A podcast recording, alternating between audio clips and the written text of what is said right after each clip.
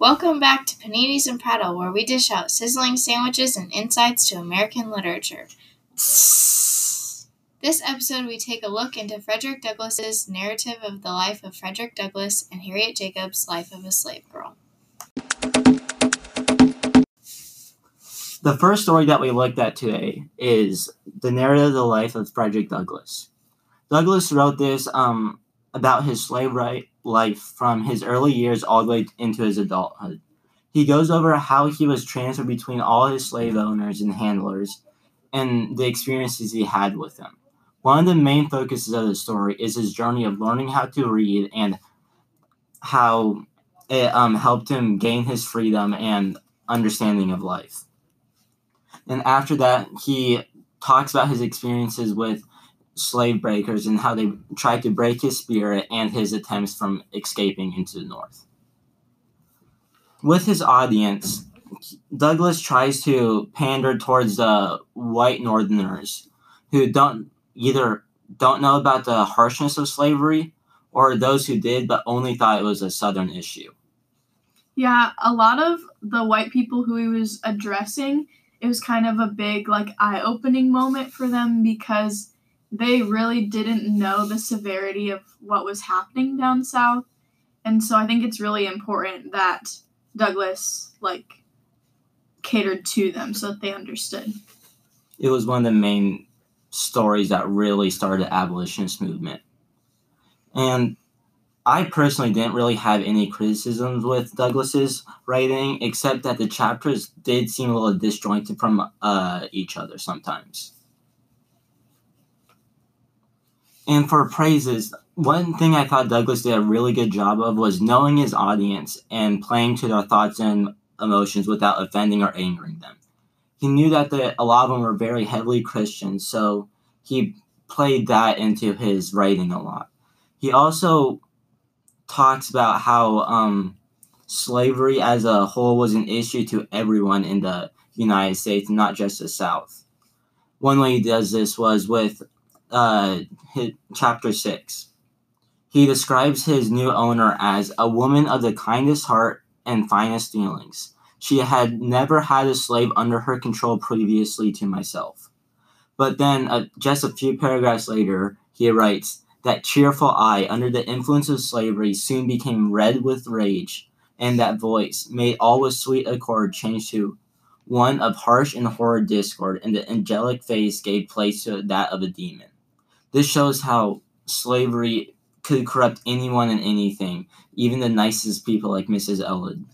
And I think he does a really good job too of like making sure that he's just not ripping on slavery all the time for his own sake and not for his own like obviously it was a problem for the slaves but he introduces how slavery was a problem for not only the slaves but for like the masters and mistresses and other people.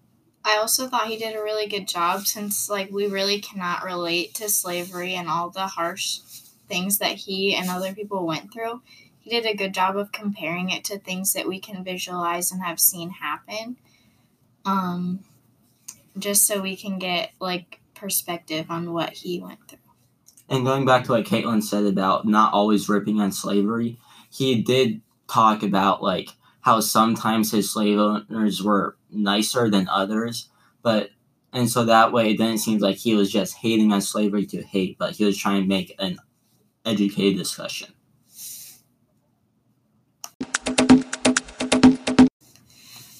The other piece we looked at was Life of a Slave Girl by Harriet Jacobs.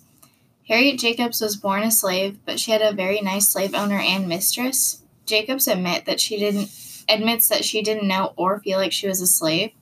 She says in her piece, Though we are all slaves, I was so fondly shielded that I never dreamed I was a piece of merchandise, trusted them for safekeeping, and liable to be demanded of them at any moment. Soon enough, Harriet's mother passed away. Her mother was a highly respected slave. Soon after, the kind mistress also passed. She said, As I saw the cheek grow paler and the eye more glassy, how earnestly I prayed in my heart that she might live. I loved her, for she had been almost like a mother to me. When the mistress died, she made sure that no one no harm would come to the Jacobs children, and Harriet was given to a five year old. From here on, Harriet played with the little girl, but behind the scenes, her master's father, Dr. Flint, was verbally harassing her with crude remarks. Harriet soon fell in love with a single white man, Samuel Sawyer, which enraged Dr. Flint. Sawyer tried to buy Harriet from the Flints with no such luck. So Harriet became pregnant with Sawyer's child. Then became pregnant with another child of his. Harriet was forced into hiding in a tiny, tiny space with a little crack from which she could watch her children grow up. Um, I think her audience was the northern white woman because she like directed it towards women in general and they were the ones who had influence and power over people to like make things change. If she had just directed it towards black women, then like nothing would have happened from this, nothing would have came from it. Um, because they have no power and no say on anything, or they didn't at the time. And so she directed it towards them to hope that something would change from her tragic story. And I think that, like, her point of view, a lot of things happened to her as a slave girl that only happened to her because she was a girl. Like the harassment from Dr. Flint and, like, the deal with her getting pregnant and everything. Like, white men from the North, they can't relate to any of that. And it, it's also hard for white women from the North to relate to that, but they can imagine it more and, like, they can see how they would have felt had they gone through something like she had. Yeah, when she had her first child, it was a girl, and she said that like it's awful enough to be a slave, but it's even worse to be a slave girl because of all the things that could happen to you from your masters. Like it just doesn't happen to the Mm-hmm. slave men as much. Um, I don't really have much criticism for Life of a Slave Girl. It really just like had a lot of description in it, which made it seem more realistic because none of us lived during that period where this was happening. So sometimes it seems like it almost didn't even happen because we don't really we don't have segregation and we don't like see black people any different.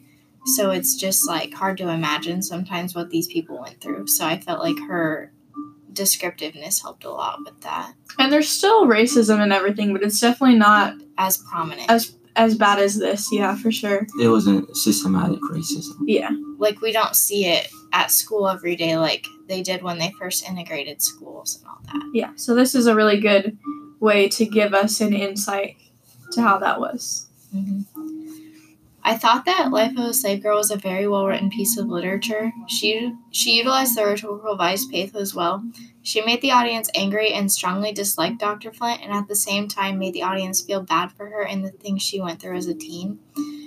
Sometimes, like, I forget that when she went through all this, she was only 15 because she just seems so mature for her age. And, like, I know I could never go through anything like that now. Um, she also she just experienced so much cruelty before she was even an adult. She was faced with tough decisions regarding her life, Samuel Sawyer's life, and her children's life. And another thing that she does is she doesn't really try to hide anything or, or paint her life in any good measure because when she first talked about getting pregnant, she was very upfront about it and how it was a mistake and how what she her actions were not good at all. But um, her condition made her feel like it was the only choice. She didn't try to sugarcoat it. She just said how it was. That being said, too, I thought that she did she used a lot of emotion and a lot of pathos in her piece in order to convey the message she wanted to to the white women. Like this piece was honestly such an emotional roller coaster and you just felt so sad for her, mad at things that Dr. Flint did and just hopeful at times and then desperate at times. I thought she did a really good job of like conveying how she felt when she was experiencing those things. Especially at the end where she was stuck in the attic watching her children's life go by. Yeah, I could not even imagine doing that. She was right there, like they, but they didn't know she was there. But she could like see it all happen. It was almost like torture to her because Yeah. she could see it, but she couldn't be a part of it. But she knew that's like what she had to do in order to keep them safe and to keep her safe. yes,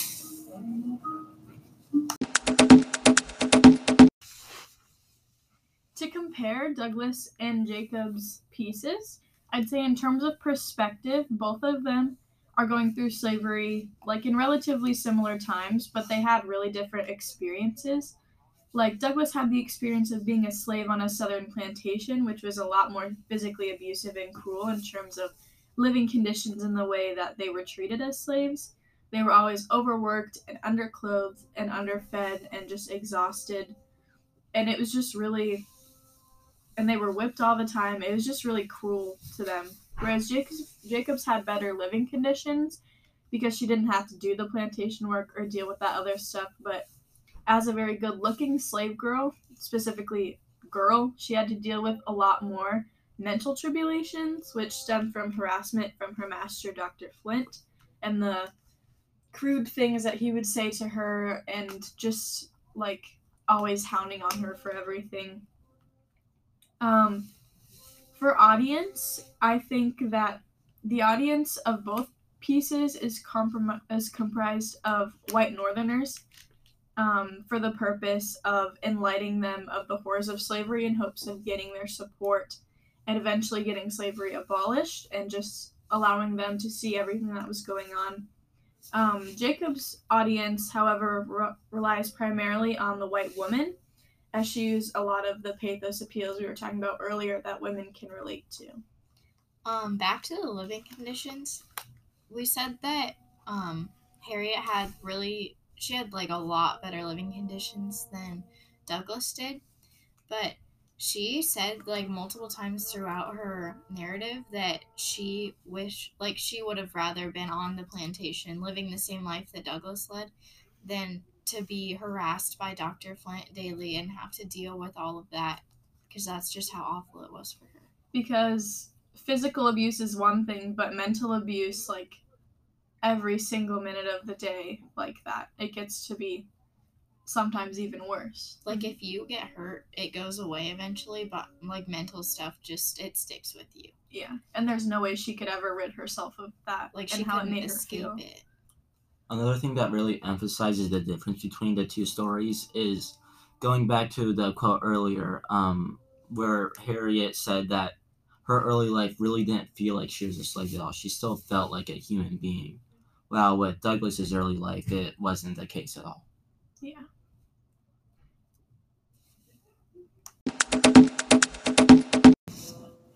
Throughout both of these texts, both Jacob and Douglass both use various methods of resistance to combat their masters and slavery as a whole itself.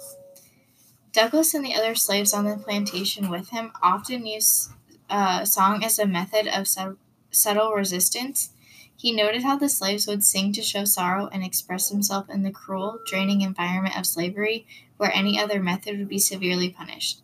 It was misconceived by many Northerners that the slaves would sing because they were content with their lives, but it was, but it was in actuality anything but the truth. Jacob's subtle methods of resistance lied mostly than that other than getting pregnant by Mr. Sands. She resisted giving in to Dr. Flint and staying true to the good Christian values that were instilled in her throughout her childhood. Another thing that Jacobs did was it was the little subtle things that um how she like avoided Dr. Flint um in her early life or how she tried to stay away from him and not be alone or be either with his daughter or his uh wife. And it doesn't necessarily like it's a really big thing for her internally to resist him as much as she did. And it's a it shows a lot of strength and courage in her but it was more of a subtle way where she wouldn't be outright like like hit for doing something that went against him. She was just keeping herself true to her morals and what she was taught Also, with that, um, her resisting him was really hard for her to like make that decision because it like ruined her virtue and like all that stuff, which is very important to her and to her family. Because when she did that to like save herself, her grandma was not happy with her and she like took the possessions of her mother's that Harriet had left and she was just really upset about it and like told her to get out. Yeah So- getting pregnant, which was one of the more noticeable forms of resistance and one of the like biggest decisions she had to make in her life. Um, it went com- it was so hard for her to make because it went completely against all of her morals and you could see in the text as she over and over again was like reader just know that this isn't me and this isn't what I wanted to do but I had to do it because that's what I needed to do I needed to make sure that my children weren't fathered by Dr. Flint and that they had a chance of having a life and it's better it's better to give up her virtue than for it to be taken from her like that's how she saw it and i agree with that yeah i think that's a really good point because it was her choice and not Dr. Flint's. Yeah. So, for forms of notable resistance, noticeable resistance, Douglass's main method was the physical fight that he got in with his master, and with this, he had to risk his entire life for this act of resistance, which I think does a lot to show his desperation that resulted from slavery and like how much he was really willing to give up in order to gain some sort of respect or freedom and just to fight back. And he ended up winning this fight which led to a little bit more respect from his master and some fear from him as well. And he didn't really like come after him. The master didn't really come after Douglass as much as he had previously. Um, Jacobs' no- noticeable acts of resistance mostly were back talking to Dr. Flint, especially when he doesn't allow her to be with the free black man that she's in love with.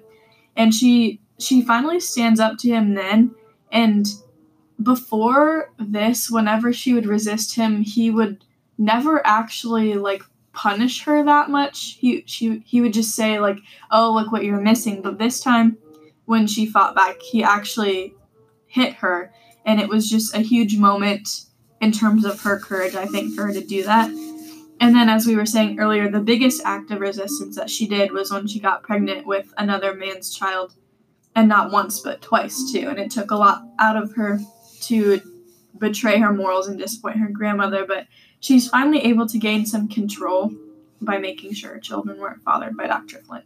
And it really made him upset too, which she was thinking at first that it would give her a little bit of satisfaction seeing that he was so upset about that and that she got to tell him, but it was kind of outweighed by her disappointing herself and her family. yeah it was almost like she finally had the control in the relationship between the two of them Yeah. Hello, and welcome back to our podcast where we have our special section, the Panini Press. Today we made the panini, which was a KFC chicken tender cooked on an Eggo waffle, where we used maple syrup, chipotle ranch, and sriracha sauce. Yes, and we used all of the sauces separately and not together because that would be gross. Yes, very disgusting. and so with this panini, it reflects the literature because it represents the comfort, because it is a Southern comfort food that Jacobs and Douglass would have experienced in the South if they were white, like the comfort that their masters and mistresses experienced with their food. Whereas, like, Douglass had to eat slop like a pig. but um, Harriet had a lot more. Um, she had a better lifestyle because she had a kinder mistress than Douglass did, and so her mom was able to make them crackers and such at night, which was a lot better than a lot of slaves were treated. Yeah, which still, even Not with good. the crackers, it's still not good, and they did not get the luxury of the chicken and waffle panini. Well, something that we did to represent that luxury was with the different sauces. It showed the variety of food that the uh, slave masters and mistresses would have had. Well, compared to Douglass, he would have only had one thing to eat, and that would have been like the mashed potatoes or something, and only that. Another connection is that we, instead of using a recipe for this panini, we decided to make our own, and we decided to put ingredients together that we thought would be good, much like the cooking was done in the 1800s because they did not have Google to look up their panini recipes or other recipes. or any other recipes. They had to rely off of taste and tradition. Yes. Which is also how we use very traditional Southern foods. Yes. Chicken and waffles. Overall, I'd rate this panini probably like a six. It's pretty solid for what we threw together. Um, I thought I've never had chicken and waffles before, so I thought it was a pretty good first experience. Maybe if it was more homemade instead of using frozen waffles and KFC chicken, it would have been a little more gourmet and maybe a little bit tastier or more luxurious, but it was pretty solid. I would also give it a 6 out of 10 because I have had chicken and waffles before and I've never had it in the sandwich form. But so that was interesting to try, but um I liked how the outside was crispy since we toasted it first then uh pressed it together. So, yep. 6 out of 10. I think we're all in agreement with it being a six out of ten. It didn't really stand out, but it was still good food, so it was just a good, nice meal. 6 is all around. Yes.